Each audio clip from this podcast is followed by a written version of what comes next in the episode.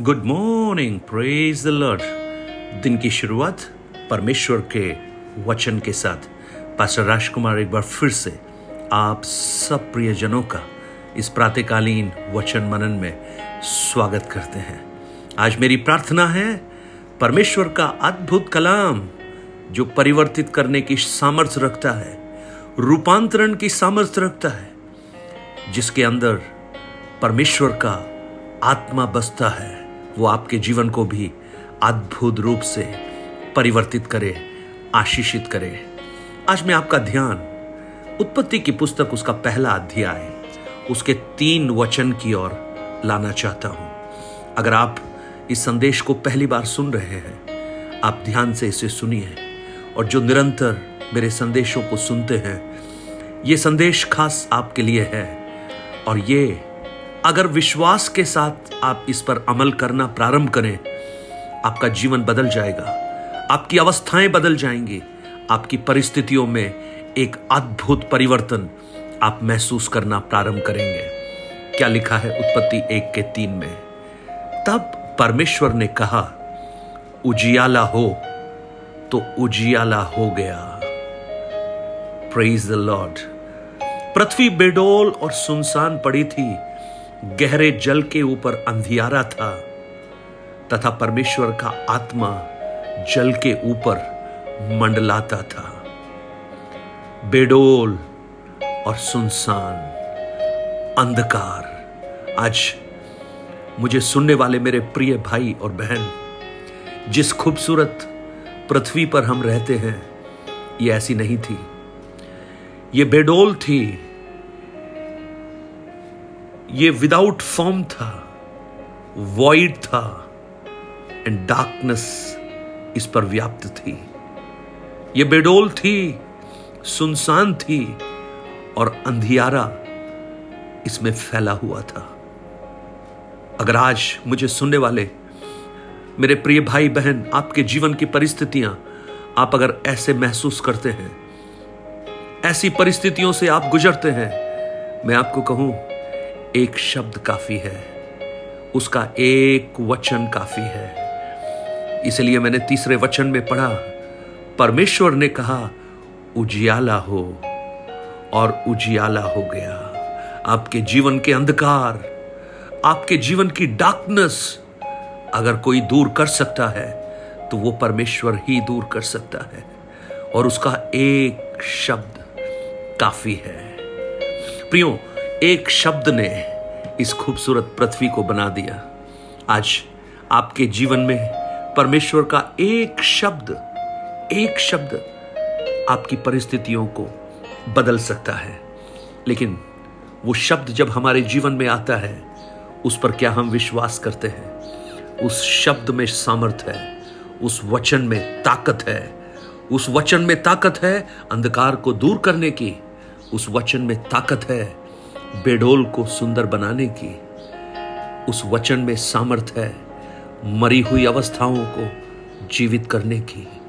और इसलिए ऐसे या पचपन ग्यारह में लिखा है, ऐसे ही मेरे मुँह से निकला हुआ वचन होगा, जो बिना उद्देश्य के वापस नहीं लौटेगा। लेकिन जिस उद्देश्य के लिए उसे बनाया है, उसे वो पूरा करेगा। आज आपके लिए कौन से शब्द की आवश्यकता है? परमेश्वर के वचन में ऐसा कोई प्रश्न नहीं जिसका उत्तर आपके लिए ना हो। आपके जीवन के बड़े से बड़े प्रश्नों का वो उत्तर दे सकता है। एक स्त्री बारह वर्ष की बीमारी से ग्रसित थी, लेकिन उसके विश्वास ने उसको चंगा कर दिया।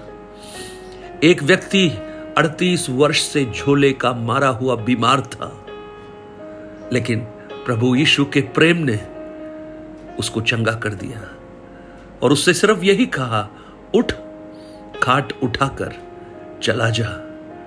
और वो व्यक्ति चंगा हो गया।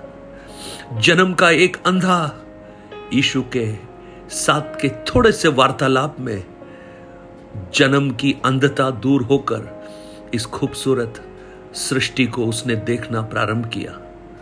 यहाँ तक कि मरी हुई अवस्था में जब लाजर पड़ा था चार दिन उसको दफनाए हुए हुए, लेकिन यीशु जब उस कब्र के सामने आकर खड़ा हुआ, कब्र के अंदर हलचल पैदा हुई और जैसे ही यीशु ने कहा, हे लाजर, बाहर निकला।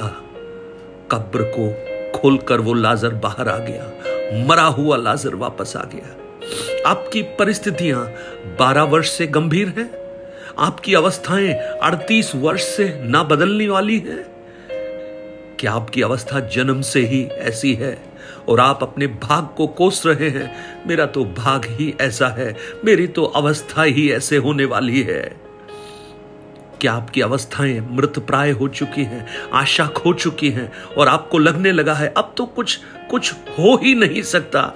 लेकिन मैं आज परमेश्वर का दास होने के नाते आपको बताना चाहता हूँ, एक वचन काफ़ी है। एक वचन काफ़ी है। जीवन का एक वचन। यीशु कहते हैं उस स्त्री से, जा, तेरे विश्वास ने तुझे चंगा किया और वो उसी घड़ी चंगी हो गई। ओ, उस अड़तीस वर्ष के रोगी से उठ अपनी खाट उठाकर चल। वो उठाकर अपनी खाट चला गया।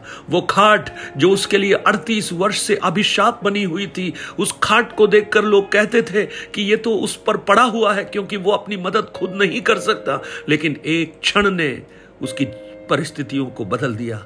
एक वचन एक वचन। जन्म का अंधा जिसने इस पृथ्वी की खूबसूरती को नहीं देखा, उसने अपने शर्ट के कलर को नहीं देखा, उसने क्या पहना हुआ है, उसको नहीं मालूम। जब सूरज निकलता है तो कितना सुंदर दिखता है, अस्त होता है तो कितना सुंदर दिखता है। उसे नहीं मालूम कश्मीर की वादियाँ कितनी खूबसूरत हैं या समुद्र की लहरें, समुद्र का किनारा कितना अच्छा दिखता है। उस अंधकार में पड़ा हुआ व्यक्ति, लेकिन ईशु के साथ के उस संपर्क ने, एक शब्द ने उसके जीवन में प्रकाश को पैदा कर दिया। लाजर, जो अपनी बहनों का प्यारा भाई था, इस संसार को छोड़कर चला गया। चार दिन हो गए उसको मरे हुए। अरे, चार दिन के बाद तो कंडोलेंस मीटिंग भी खत्म हो गया। शोक सभा भी हो गई। सबने ये मान लिया कि उसका जीवन इतना ही था, लेकिन अचानक यीशु उसकी कब्र के सामने आकर खड़े हो गए। आज मेरी प्रार्थना है, अचानक यीशु आपके सामने आए और उसका एक वचन आपके जीवन में आए, जैसे लाजर के जीवन में आया, हे लाजर, बाहर निकल। और गड़गड़ाहट की हल्की आवाज़ और लाजर को बाहर निकलते हुए लोगों ने जब देखा होगा, शायद आश्चर्य कर कर कहा होगा, कहीं भूत तो वापस नहीं आ गया। आज आपके जीवन में कुछ आश्चर्य के काम हो, उसका एक वचन, उसका एक वचन, उसका एक वचन। स्वर्ग पिता, आज मेरी प्रार्थना है, ये वचन जहाँ भी पहुँच रहा है, जिन भी प्रिय लोगों के पास जा रहा है मुझे नहीं मालूम उनकी परिस्थितियों में कहा आपके एक शब्द की आवश्यकता है। उनके शारीरिक अवस्था में है, एक वचन वहाँ पर उद्भव हो। उनकी आत्मिक अवस्थाओं में है, वहाँ पर आपका शब्द उत्पन्न हो। उनकी आर्थिक, उनकी मानसिक परिस्थितियों में है, एक शब्द आपका वहाँ पर प्रकट हो जाए। उनकी पीढ़ी, उनके भविष्य, उनकी हर परिस्थितियों के ऊपर जहाँ उन्हें ज़रूरत है, एक शब्द आपका प्रकट हो और वो शब्द एक आमूल चूल परिवर्तन का कारण उनके जीवन में बन जाए। प्रभु, धन्यवाद, आपने आज हमसे बात किया, हमें प्रोत्साहित किया, हम में बदल रहे हैं, यीशु के नाम से। आमेन आमेन। मुझे आज मैं प्रभु से ये प्रार्थना करता हूँ, आप जब इन वचनों को सुने, आप अपने आँखों को बंद कर कर आप ये कहना प्रारंभ कीजिए, प्रभु, वही एक वचन मेरे लिए काफ़ी है। एक शब्द मेरे लिए काफ़ी है और आपका वो विश्वास आपके जीवन में अद्भुत कार्य करना प्रारंभ करे। परमेश्वर ने कहा, उजियाला हो और उजियाला हो गया। कुछ लोगों के अंधकार के जीवन में आज वो प्रकाश की किरण को देखें आशा की किरण को देखें और अपने जीवन में प्रभु को धन्यवाद देकर आगे बढ़ सके। गॉड ब्लेस यू प्रभु, इन वचनों से आप सबको आशीषित करें मेरी प्रार्थना है। आप इस सेवकाई के लिए प्रार्थना कीजिए। बहुत से लोगों के आत्मिक अनुग्रह में उन्हें आगे बढ़ाने का एक माध्यम ये बने। अलग अलग स्थानों पर ये वचन जाते हैं। वो इन्हें और लोगों तक पहुंचाएँ, जिससे बहुत से लोग इस जीवन के वचन को सुनकर प्रभु यीशु पर अपना विश्वास प्रकट करें और अपने जीवन की कठिनतम चुनौतियों से बाहर निकलें और उस प्रभु यीशु को धन्यवाद दें। Have a blessed day God bless you amen amen amen